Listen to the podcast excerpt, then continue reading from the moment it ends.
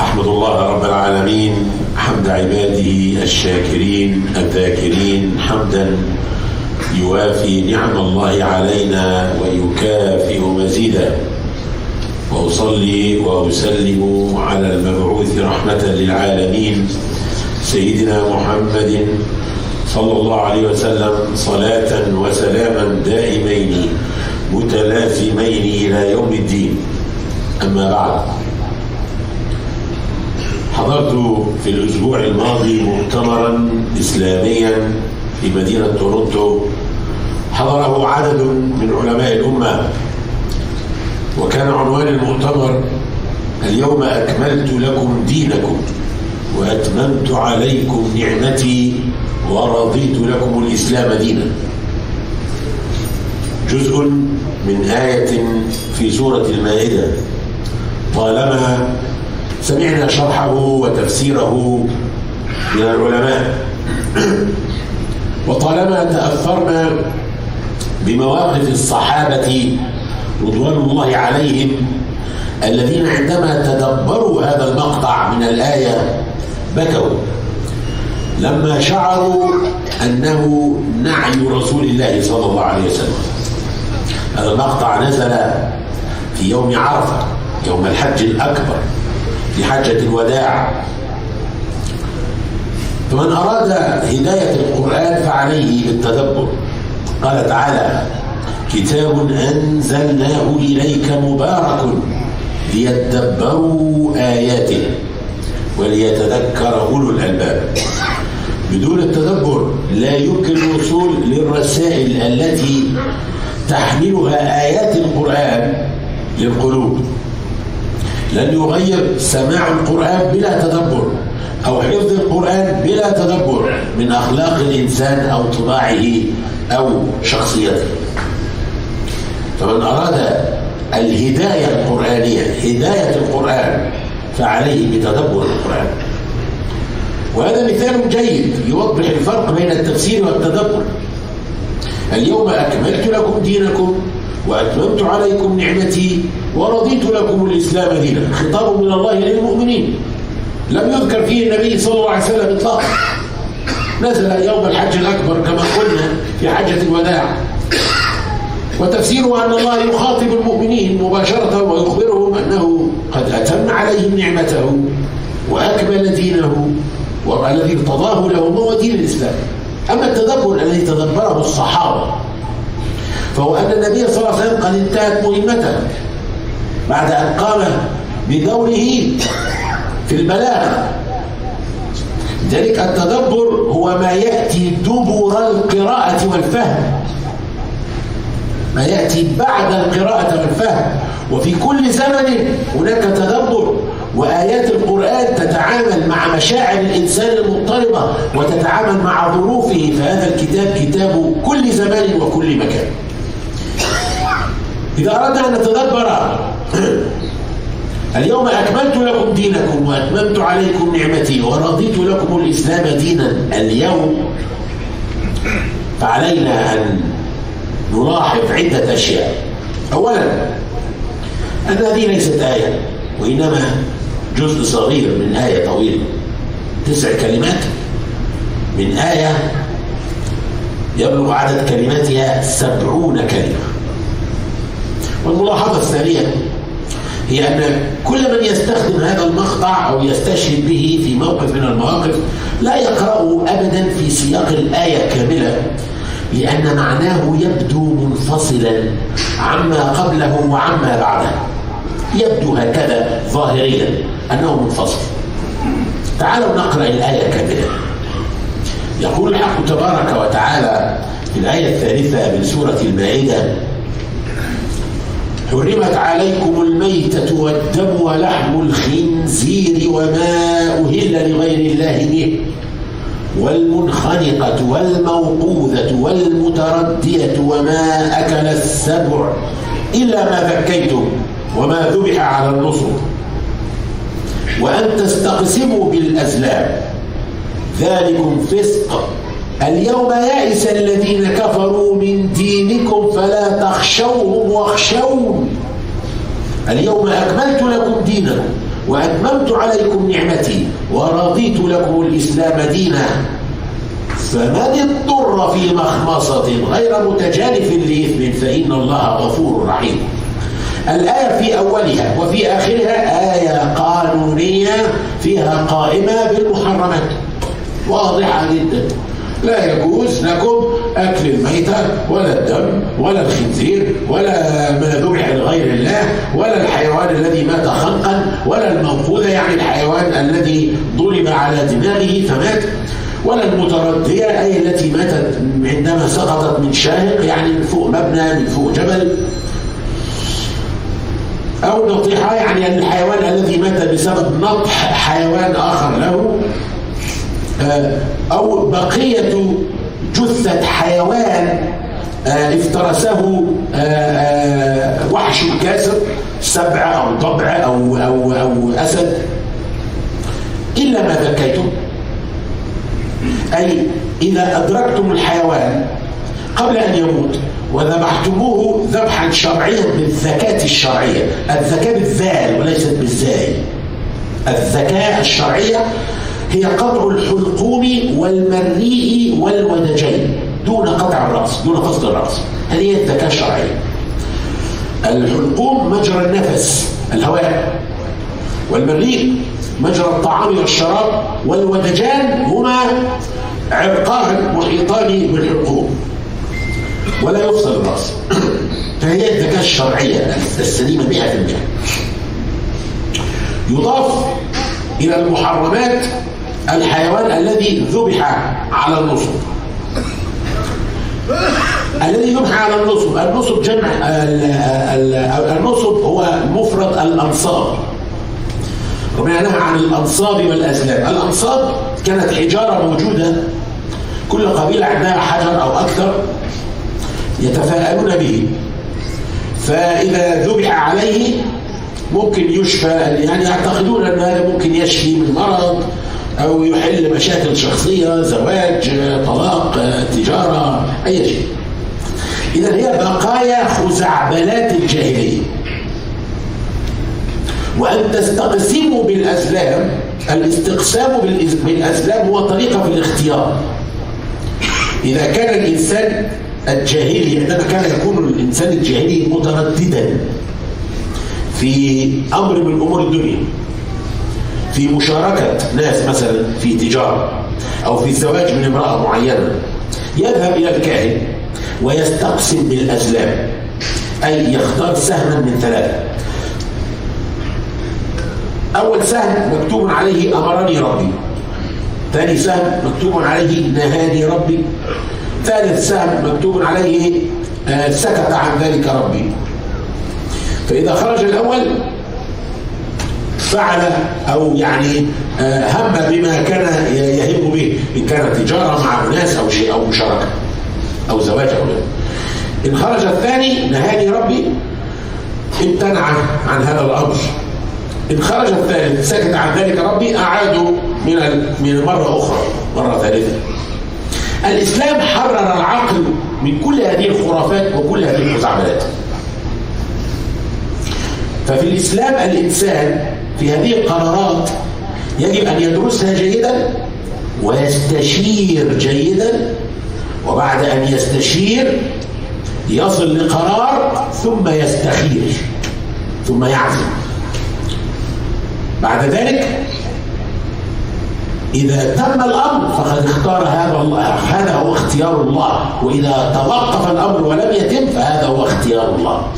بعض الناس تستخير ثم تنتظر حلم، تنتظر رؤية، تنتظر الاستخارة، أنك بعد أن تصل إلى قرارك قبل أن تبدأ تستخير ثم تشرع. إذا توقف الأمر ترضى فهذا اختيار الله لك، إذا تم الأمر ترضى فهذا اختيار الله لك. نلاحظ في ترتيب هذه الحيوانات ترتيبا عجيبا، وهو أنها بدأت بالتي في لحومها قذارة أو ضرر صحي، الميتة، الدم، لحم الخنزير، أشياء قذرة، ثم ذكر ما لا ضرر منه صحيا لكنه ارتبط بالشرك وما أهل لغير الله به. هنا حيوان ذبح ذبحا شرعيا لكنه أهل لغير الله، ارتبط بالشرك. هذا لا يضر الإنسان صحيا لكنه ارتبط بالشرك. ثم عاد يتكلم فيما في لحمه ضرر صحي بسبب الموت قبل الذبح: المنخلقة، الموقوذة، المتردية، النطيحة، ما أكل السبع. ثم ذكر نوعا لا ضرر صحيا فيه لكنه مرتبط أيضا بالعقل الأسير للخرافات، وما ذبح على النصب الذي يذبح على الأنصاب تفاؤلا لحل مشكلاته، الحيوان الذي يذبح على الحجارة السعيدة التي تجلب التفاؤل والحظ السعيد. والإسلام جاء يحرر العقل من كل هذه الخرافات. ثم ذكر شيئا محرما ليس من المطعومات: وأن تستقسموا بالأزلام. خرافة بحتة، عقل أسير للخرافة. الوجول هذه الخرافات في اختياراتكم الحياتية أمر ضار بالعقل، ليس بهذه الطريقة يختار الإنسان العاقل حياته. ذلكم فسق، فجمع كل هذه المحرمات وقال ذلكم فسق. ثم إذا تركنا الجزء الذي يليه في الآية وقفزنا فوقه، الجزء الذي يقول اليوم يئس الذين كفروا من دينكم فلا تخشوهم واخشوني، اليوم أكملت لكم دينكم وأتممت عليكم نعمتي ورضيت لكم الإسلام دينا، إذا قفزنا فوق هذا وأكملنا بقية الآية سنقرأ: فمن اضطر في مخمصة غير متجانف لإثم فإن الله غفور رحيم. أي أن المضطر أن يأكل من هذه المحرمات نتيجة مخمصة. مخمصة أي مجاعة. في الحديث الشريف ورد أن الطير تغدو خماصا وتروح بطانا. تغدو خماصا يعني جائعة، فمن اضطر في مخمصة يعني بسبب مجاعة يكاد يموت ممكن يأكل. فمن اضطر في مخمصة يعني في مجاعة غير متجانف. الجنف هو عدم التوازن، يعني المبالغة، غير مبالغ. فمن خاف من موص جنفا أو إثما يعني ميلا عن العدل. أي أن من يأكل من هذه المحرمات بسبب المجاعة يأكل أكل غير متجانف بلا مبالغة، يأكل بالقدر الذي يعيش به ولا يهلك، فلا إثم عليه. الله سبحانه وتعالى لا يجعل عليه إثم. فيبدو للناس، أنت ترى عندما قفزنا فوق الجزء الذي في وسط الآية، الآية استمرت معنا والمعنى سليم تمام، وكأن الجزء الذي في الوسط أقحم في داخل الآية، وهو ليس كذلك. لذلك الناس دائما عندما تستشهد به تتلوه وحده دون تلاوة الآية كلها. يبدو لهم ظاهريا أنه لا علاقة له بالآية، لكن له علاقة لا نجدها إلا بالتدبر. تعالوا نرجع لهذا المقطع الذي قفزنا فوقه: اليوم يئس الذين كفروا من دينكم فلا تخشوهم واخشون، اليوم أكملت لكم دينكم وأتممت عليكم نعمتي ورضيت لكم الإسلام دينا. اليوم بعد أن حررت العقل من الخرافات، بعد أن تحرر عقولكم من الخرافات، يئس الذين كفروا من دينكم. هذا المقطع هو إعلان استقلال. العرب في الجاهلية كانوا يتخذون أهل الكتاب واليهود خاصة كمرجعية لهم، المرجعية العلمية، المرجعية التاريخية، في كل شيء مرجعية. كان اليهود كانوا يذهبون إلى اليهود، مثلا نحن نعلم ذهب يعني وفد من قريش إلى يهود المدينة وقالوا لهم: أنتم أهل الكتاب، أعطونا أسئلة نسألها لهذا الرجل الذي يدعي هو الذي اسمه محمد عشان نخرجه. فدائما كانوا يلجؤون لليهود مرجعية، واليهود كانوا قلة لكنهم سعداء بهذا الوضع.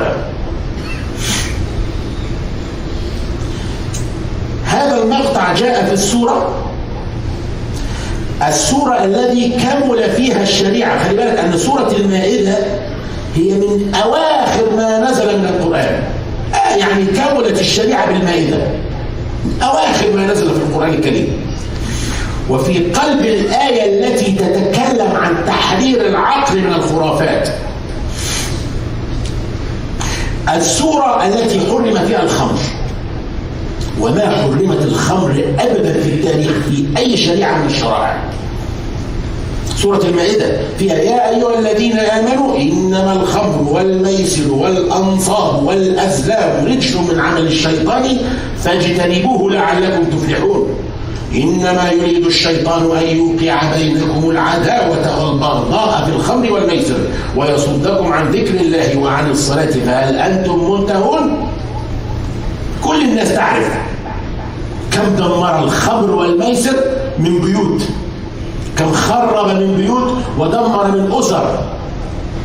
ومع ذلك كل الحكام والحكومات تسمح بها. لماذا؟ ابحث عن المال، تجارة بالتريليونات. الحكومات ضحت بمصالح الناس، ضحت بمصالح الشعوب من أجل المال. الله لا يضحي بمصالحكم أبدا. وعندما نضجت البشرية وأصبحت جاهزة لتحريم الخمر حرمت الخمر في شريعة محمد صلى الله عليه وسلم، ولم تحرم في شريعة موسى، ولم تحرم في أي شريعة أخرى. هل هذا سيرضي أهل الكتاب؟ هل هذا سيرضي اليهود في هذا الوقت؟ لا يمكن. هم يرونكم تستقلون بشريعة مخالفة تماما.